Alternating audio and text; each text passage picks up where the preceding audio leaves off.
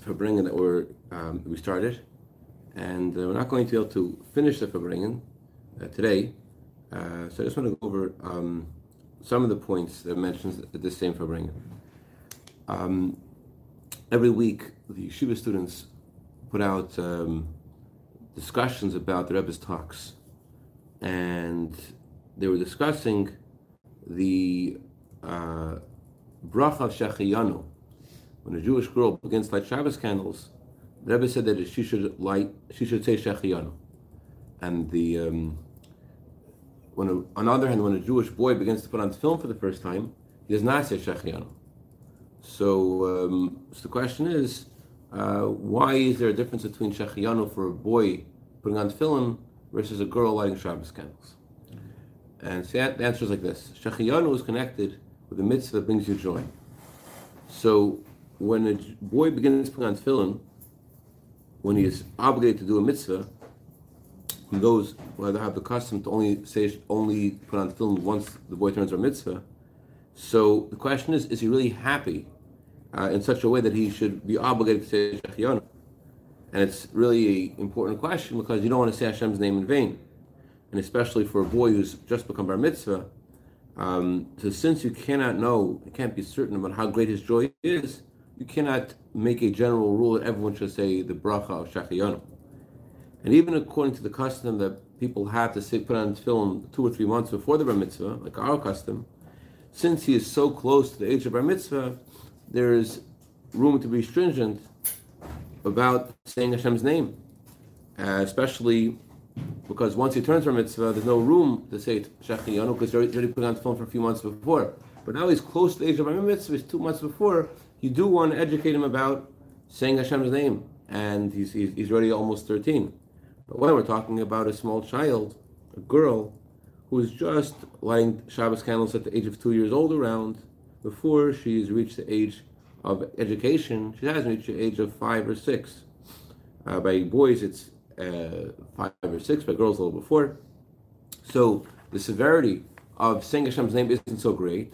We're talking about a small little girl before she reaches the age of, age of education. Um, and especially because Tzemach Tzedek says that if you're not sure if you should say Shechiyanu or not, you, could, you should be lenient. And on the other hand, there's also no doubt about how happy the girl is when you give her the Shabbos candles to light. As you see clearly, when you tell a little girl that from that from now on she is going to be given her own candlestick in order that she should light Shabbos candles, since she is being considered a big girl, and therefore she's lighting Shabbos candles like her mom, that causes her to have a great joy, especially when she reaches the age of understanding and she understands that Hashem, you explain to her that Hashem has given her a, a unique mission to illuminate her home and the whole world, that gives her the greatest joy. And therefore, it's appropriate to make the custom that when a girl begins to light Shabbos candles, she should say Shechiyanu, especially now that we are at the end of the time of exile and uh, the time right before the coming of Mashiach. So there's a need for all for for for light. There's need for blessing, and therefore it's appropriate to for a girl to say Shechiyanu the first time she lights Shabbos candles. Uh, that's for a little girl. But for those who are uh, stubborn and they don't want to light their, their daughter light Shabbos candles, candles until she becomes bas mitzvah, oh. and there's only stubbornness. Rebbe says doesn't, doesn't make sense because uh, although there are all kinds of halachic uh, reasons they're addressing this in, and reasons of reverence for Hashem, but it's really it, it's really a matter of stubbornness. And therefore, I hope Rebbe says that those who were stubborn in the past, not to let their daughters light Shabbos candles and not to let their daughters give light to the darkness of the exile, I hope that they are uh, change their opinion, and from now on they will allow their daughters to fulfill their desire to light Shabbos candles. It's self-understood. It's, it's very simply that when a Jewish girl wants light Shabbos candles, um, it's understood that a Jewish girl wants light Shabbos candles. As the Gemara says about beauty, Gemara says that Jewish daughters are beautiful. It's poverty that makes them not look beautiful. So there is a Jewish girl likes wants to light Shabbos candles, but there could be there's things of the opposite of holiness, which uh, stubbornness or whatever that prevent them fulfilling their desire, and uh, that's sufficient for now. So when a girl begins lighting Shabbos candles at the age of bas mitzvah, she should not say Shechayonu. Just like a boy shouldn't say Shechayonu when he puts on tefillin for the first time. Because at that age, there's already the, the issue of mentioning Hashem's name because we're talking about a girl who is obligated to keep mitzvahs. Um, the general idea of Shechayonu and all blessings is the theme is thanking Hashem, blessing Hashem. So regarding this, it's known the story of the Baal Shem Tov. He used to travel around in various cities, speak to simple people, to women, to children. And he wanted them to say Baruch Hashem, which is similar to the idea of a bracha. So the, uh, there was a question that the yeshiva students had about uh, what was written in one of the uh, uh books of Chassidus of Poland, the, the Chassidim of Poland, that the Baal Shem Tov was a reincarnation of Rav Saadia Gaon. Um, and Rebbe, already in the previous uh, uh, said that it's that it's not likely that, that is correct because Baal Shem Tov is very unique not like Saadia Gaon. Um, and they asked, it says in a book called Shivcha Baal Shem Tov, that the Baal Shem Tov said about himself that he is a reincarnation of Rav Gaon. So first of all, not all the details mentioned in this book of Shivcha Baal Shem Tov are so accurate, although uh, talking about true righteous tzaddikim, not all the details are, are accurate. Um, and we see also that in Hasidic discourses, that book isn't used as a source, but explain the actual idea of, of the, the, the um, identity of the Baal Shem Tov. Uh, it says in, in Svarim, in uh, Sefer Seder Chodash, that the soul of Al Shem Tov is the soul of Chanoch. And there are those who say that his soul was the soul of David and the spirit of Shlomo. It's also known that Al Shem Tov wanted to meet Or HaChaim. And if they could meet together, then Mashiach would have come. And therefore it says that one of them was the spirit of David, one of them was the soul of David. Uh, it also says in a letter of the Baal Shem Tov to his brother-in-law that the soul of Baal Shem Tov was was uh, a a Jew who passed away in Svas in Shinlam and Gimel. So the explanation, the general idea is as follows: How many people do you need? Two people. Okay. Okay.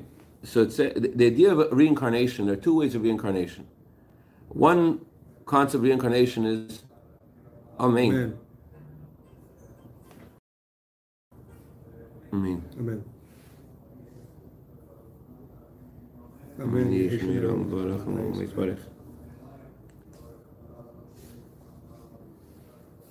Amém.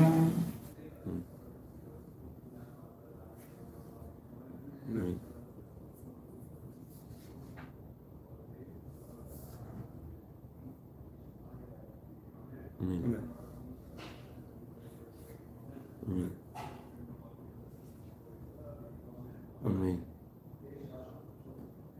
Okay, so th- th- there are two kinds of reincarnation. There's one kind of reincarnation that a soul was once in this world before, and now they are returning. And then there is another kind of reincarnation. Um, a soul is returning to returning to the world not as a punishment, chas but to help the soul to accomplish something. That means that when um, the soul needs to achieve something, in addition to um, the soul needs to be reincarnated uh, because it has a, relationship to a certain kind of achievement that has to be done specifically through it. And in that itself, it's possible the soul is reincarnated for temporary. In other words, it doesn't go in someone's body their whole life, it goes in their body just for, for a small amount of time. So regarding the Baal Shem Tov, he is a separate, um, he has a separate role. But there is um, another part of his identity besides his main own role, his own identity, there's is the relationship to being a, a reincarnation of Chanoch, a reincarnation of David, but that's something else that is a tribute to him and it has a connection to him, but it's not his main role. It's I mean.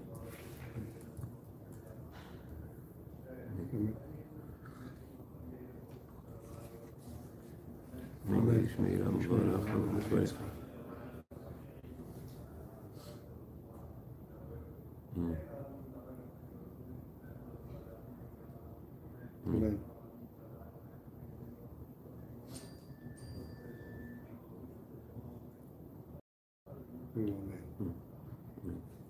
Okay, so it's similar to what it says about Pinchas. Pinchas says he was a reincarnation of Eliyahu How could be reincarnation of Eliyahu Navi? Eliyahu was only born later on when there were Jewish kings in Israel, and Pinchas lived in the time of Moshe Rabbeinu.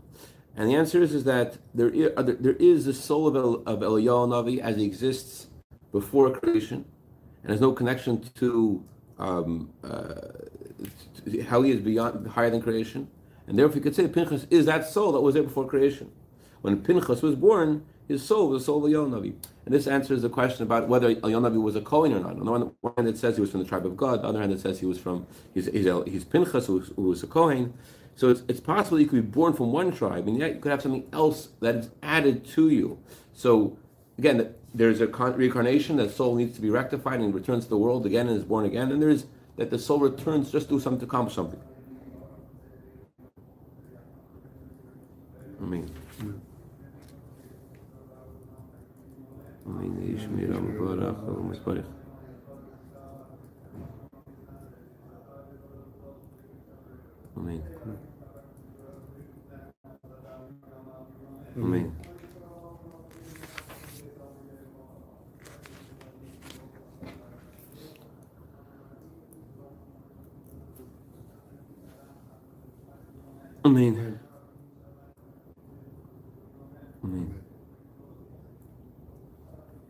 Amen. Okay, so that, that explains this idea about the Baal being called um, reincarnation of various tzaddikim. One more point that I discussed this Farbrengen was the Rashi about bringing sacrifices. Rashi says when a Jew brings a sacrifice to Hashem, Hashem says, "It is a pleasure before me that I have said to do something, and you've done my will." And we only find this Tainan specifically about sacrifices. Why by sacrifices, not by other mitzvahs?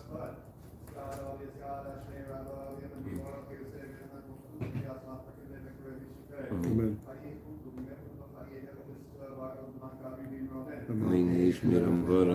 Amen.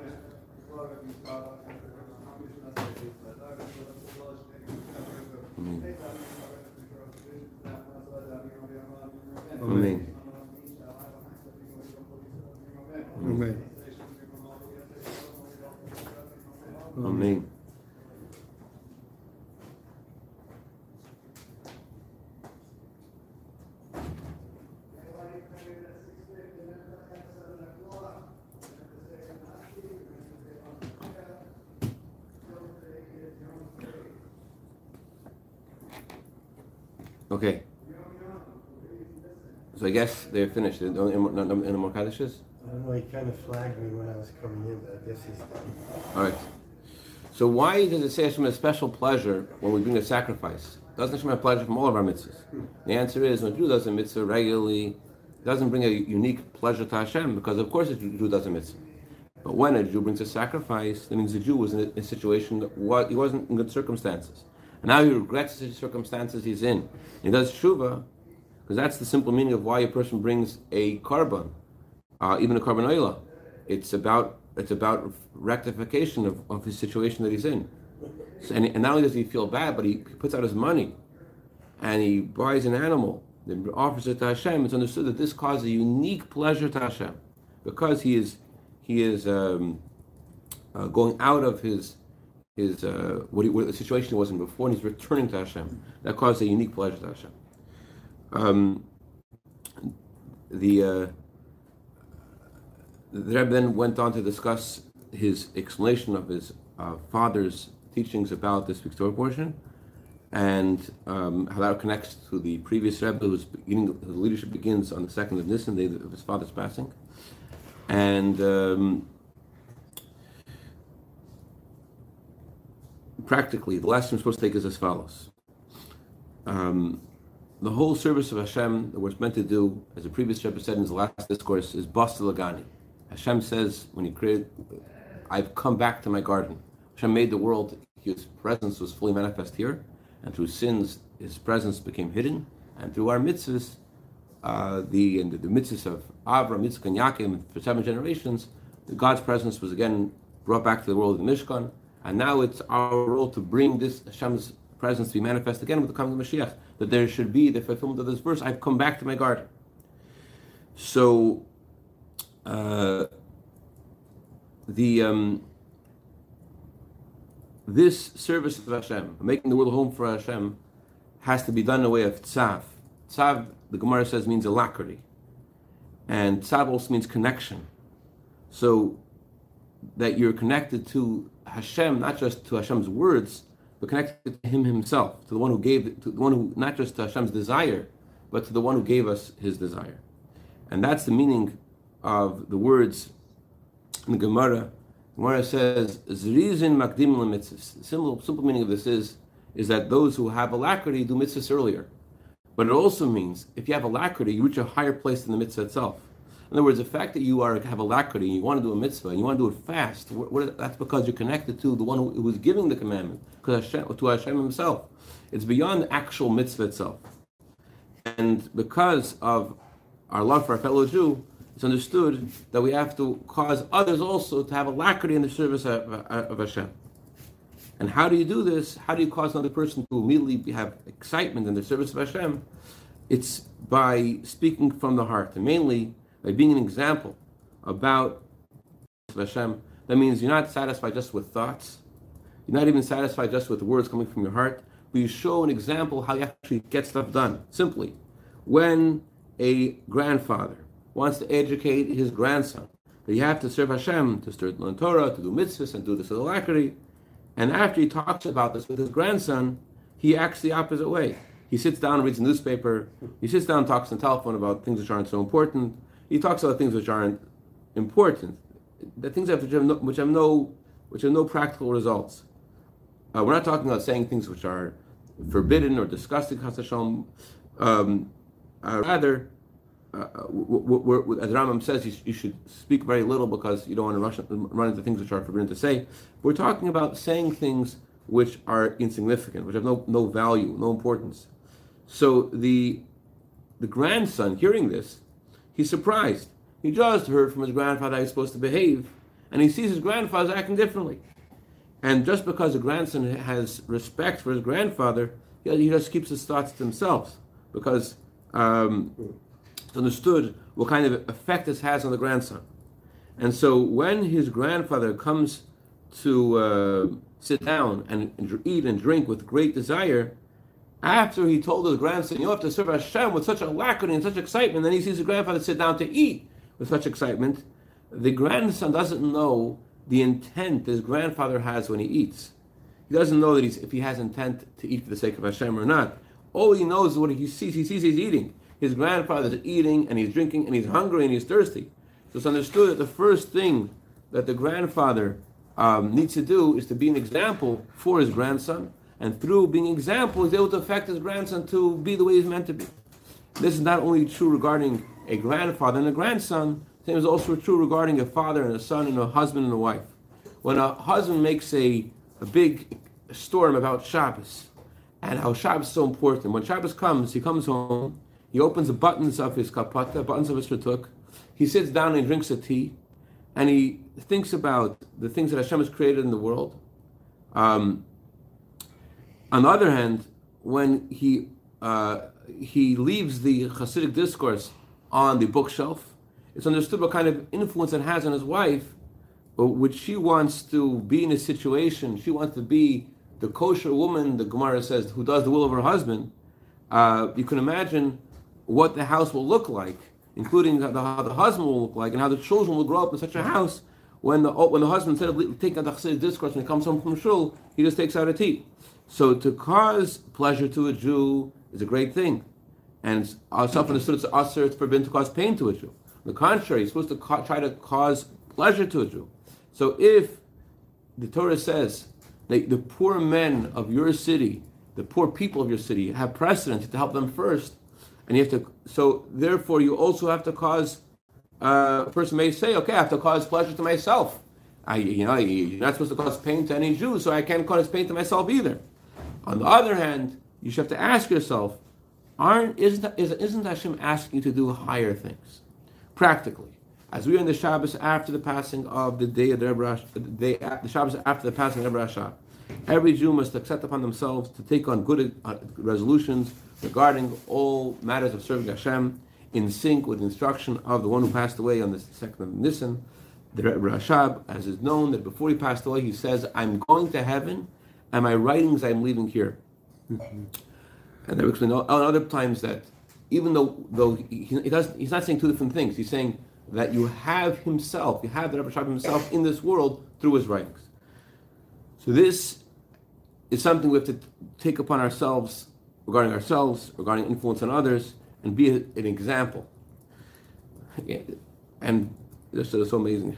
the guy's hearing the words of the Gemara. The poor men of your city, you have to take precedence. Oh, I'm also I have to take precedence myself. I have to enjoy my tea. It says you have to be an example. You have to act in a, in a way that's perfect. You have to act in a way that's the best. Because if you want to influence someone else to be the best, 100%, you have to be more than 100%. Because um, the other guy who has been influenced by you, he says, it's not for me to reach your heels. And so, um, so if you want to influence someone else to be 100%, you have to be more than 100% because the other person says, I just need to be on, up to your heels. Especially because the guy who is being influenced by you says, you know, I don't, it doesn't make sense. I can be in the same level as you. So we need to add in all matters of spreading Judaism, especially the, the campaign which is appropriate for the time that we're in now, to learn the laws of Yantiv and be involved in um, uh, raising funds for people who need help with Yantiv, Maos Chitim, and all of the, the other mitzvah campaigns. And maybe Hashem's will, that being involved in all of the above mentioned ideas, um, above mentioned things in an appropriate way, we should merit speedily mamish, and we should merit to celebrate Pesach in Shalayim, Kodesh, the way Hashem wants us to, with our young and old, with our sons and daughters, with joy and gladness of heart. Chaim. Good Shabbos, Freilich Shabbos. Let's do it. No, we can't have tea.